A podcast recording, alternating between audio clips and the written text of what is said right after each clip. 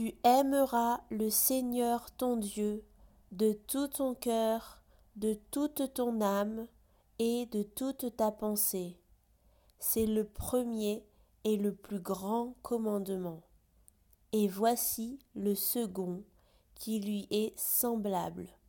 Tu aimeras ton prochain comme toi-même.